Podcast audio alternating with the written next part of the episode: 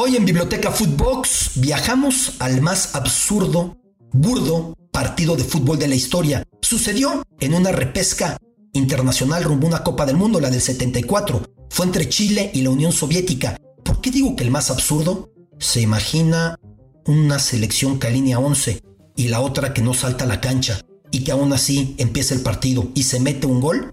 De eso le cuento hoy. El fútbol también tiene cultura. En Inglaterra hay un equipo que nunca camina solo.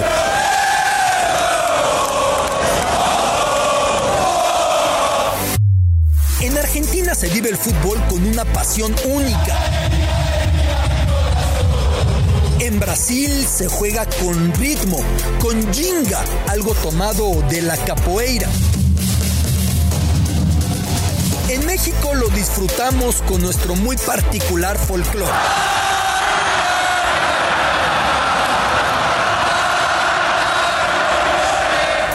El fútbol es mucho más que un deporte y aquí te darás cuenta por qué.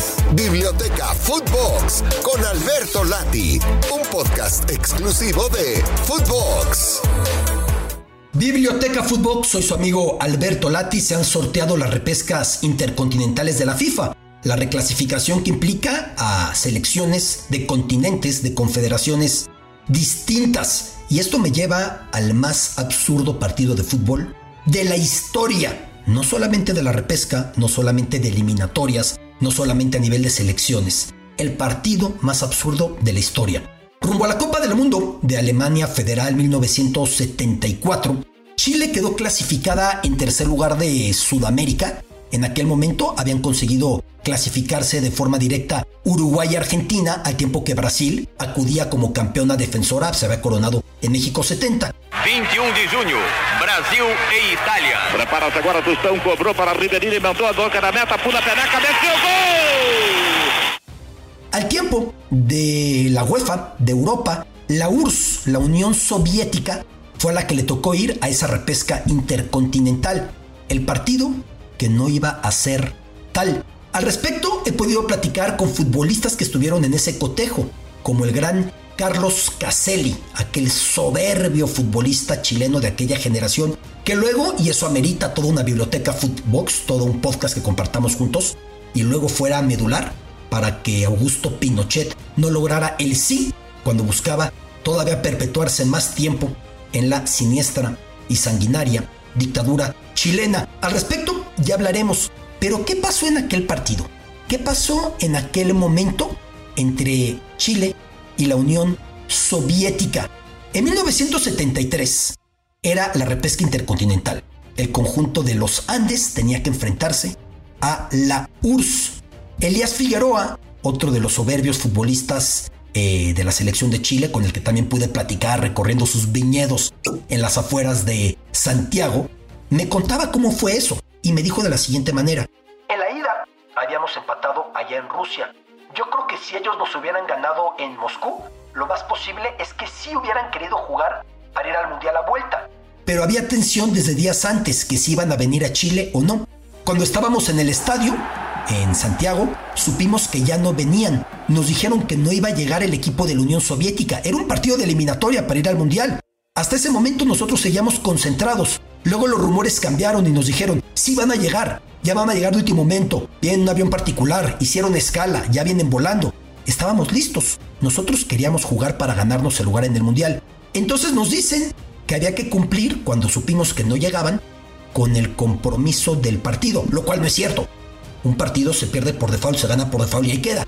Pero me cuenta Elías que les dijeron que tenían que cumplir y tenían que saltar a la cancha. Entonces alinearon los 11 futbolistas chilenos sin rival con el árbitro y empezaron a tocarse el balón hasta meter gol sin rival. Había público en las gradas, como me dice Elías o como me contaba. Empezaban a bromear, dámela a mí, yo quiero hacer el gol que nos califique, dámela a mí, nos reíamos. Hasta que finalmente metieron el gol. Fue un show fue una pantomima. Chile calificó al Mundial sin rival en la cancha. Una situación por demás absurda. ¿Qué es lo que había sucedido? Sí, la ida fueron a jugar a Moscú, pero a la vuelta, a la vuelta se dio algo diferente, porque a la vuelta la Unión Soviética no quiso jugar en Santiago, En ese momento, el golpe de estado de Pinochet era muy reciente. En ese momento, en el mismo Estadio Nacional de Santiago, en el que se iban a enfrentar las elecciones, recién se había dado detenciones, se habían dado torturas, se había convertido en un campo de concentración, había muerto gente, ahí se había desaparecido a muchas personas disidentes, inocentes, eh, víctimas, eh, presos políticos de la dictadura chilena que había dado el golpe de Estado con Pinochet. Ese mismo estadio, de hecho a la fecha si uno va al estadio, uno se encuentra apenas con placas un tanto oxidadas y perdidas la señalización de lo que pasó en el Estadio Nacional de Santiago. En tal lugar detenían, en tal lugar torturaban, en tal lugar mataron a ese, en tal lugar hicieron aquello. Es un lugar que tiene un aura siniestra. Durante la Copa América realizada en 2015, se mantuvo un sector de ese Estadio Nacional de Santiago, exacto como fue en aquella época, con las mismas maderas y con el letrero un pueblo sin memoria es un pueblo sin futuro, una manera de reivindicar lo que había pasado ahí con esa parte aislada del estadio. Fue un campo de concentración, fue un campo de detención, fue un centro de tortura, el llamado Coloso de Ñuñoa, ese gran estadio nacional de Santiago que quedó marcado para siempre, pero sobre todo quedó marcado también por aquel partido del absurdo, por aquel juego entre la Unión Soviética y el equipo de Chile que no terminó por realizarse no terminó por efectuarse ese cotejo, la mera pantomima del partido. Si usted busca en internet aquel partido, no va a dar crédito a sus ojos, porque usted se va a encontrar con el equipo chileno tocando la pelota hasta meterla en la portería rival. De esa manera se realizó aquel juego de la repesca intercontinental, el juego que no fue juego, el juego que no existió, el juego con un gol que no tuvo que haber sido, pero que por pantomima lo hicieron, el gol de Chile, por cierto, lo anotó el apodado Chamaco Valdés, relacionado con el Chamagol. De ahí viene el apellido del Chamagol que luego vino a hacer carrera al fútbol mexicano. Lo de menos es el que la metió porque no había rival en la cancha. Lo relevante de ese episodio es que poco antes del partido, los presos políticos que estaban en ese estadio nacional y estaban siendo torturados, en su mayoría fueron transferidos a otro campo de concentración, este en el remoto desierto de Atacama, al sur de Chile, que por cierto es la región más árida del planeta, que es maravilloso para hacer fotografía y para hacer senderismo y para hacer recorridos ecológicos, pero que uno no se quiere imaginar lo que puede ser un campo de detención en ese punto con esas condiciones de clima. Fueron transferidos para allá para dejar el estadio vacío, lo limpiaron, quitaron la sangre y a jugar. La Unión Soviética fue respaldada por muchos otros países que dijeron que de ninguna manera se podía jugar en ese Estadio Nacional de Santiago, aunque la Unión Soviética a su vez también tenía su historial muy profundo, muy siniestro de detención, ya sabe usted. Los polos, los extremos se encuentran, la extrema derecha en Chile, la extrema izquierda en la Unión Soviética años antes en el proceso de Stalin, también utilizando ciertos estadios para detener, también utilizando ciertos estadios para concentrar a enemigos políticos, a disidentes, el asunto es que esa repesca internacional entre Chile y la Unión Soviética fue una pantomima. Fue un partido que no se jugó. La ida fue 0 por 0 en eh, Moscú, me decía Carlos Caselli cuando dialogábamos, que al llegar no los querían dejar pasar, que revisaban los papeles y no nos querían dejar pasar.